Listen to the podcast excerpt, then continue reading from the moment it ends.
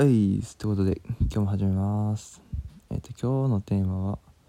時間の大切さについて話していきたいなと思います。もう何やねんってこんな初歩的なことで何を言うてんねんって思うかもしれませんけども、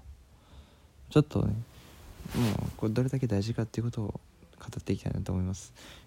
まず人生の時間っていうのはまあ数十万時間あるんですけど、ちょっとざっとね、簡単に計算してみます。ざっくりですと、日本の、男女の足して平均にした数でいうと73万時間ございます。73万時間で、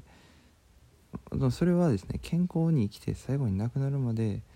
生きたとしての73万時間ですよ。ってことは健康寿命でいうともっと短いかもしれません。ってなるとなんか焦らないですか？僕はめちゃくちゃ焦りました。だって言うたら20代ぐらいで元気なうちが20代って言われてるんで、それを考えると0歳から20歳までとしましょう。30歳までとしましょう。0歳から30歳までの時間を計算してみると、ざっくりですけど26万2000時間、26万2000時間ってことは人生の時間のおよそ3分の1もないぐらいですね。ってことはですよ、1日の時間が24時間で、それで1年間で8700時間です。8700時間の分の、じゃあ1年で人間は、社会人ですとね、どれくらい働いてるかって考えてみると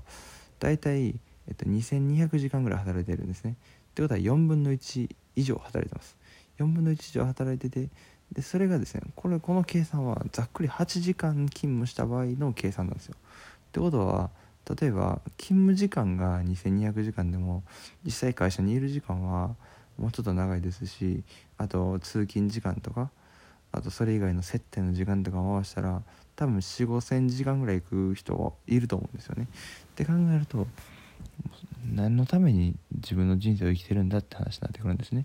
例えば皆さん夢はあると思います。世界一周したいとか、実はタイに別荘を買いたいとかあると思うんですけど、その計算でいけるかっていう話なんですよね。だから1年で単位で見ると8700分の5000時間ぐらいを仕事に使って、その夢叶えれるだけの金が入ってきてるかっていう話なんですよ。これやっぱどう考えるでしょうか？自分としてはそんなことするんだったら真っ先に会社を辞めるか、もしくは次の段階に踏み出してから会社を辞めるなりもうすると思いますね。やっぱそのまま会社にしがみついてても人生保証されてないわけですからね。今切り売りしてる時間は何のためやって考えると、結局は経営者や株主が儲かるシステムになってるんですよ。って考えるとやっぱ自分のビジネスを確実に作り上げるか、もしくはこのまま自由になるために抜け出すか、そうするしかないんですよね。でも自由になるためにやっぱ自分のビジネスを持つことでやっぱね、何でも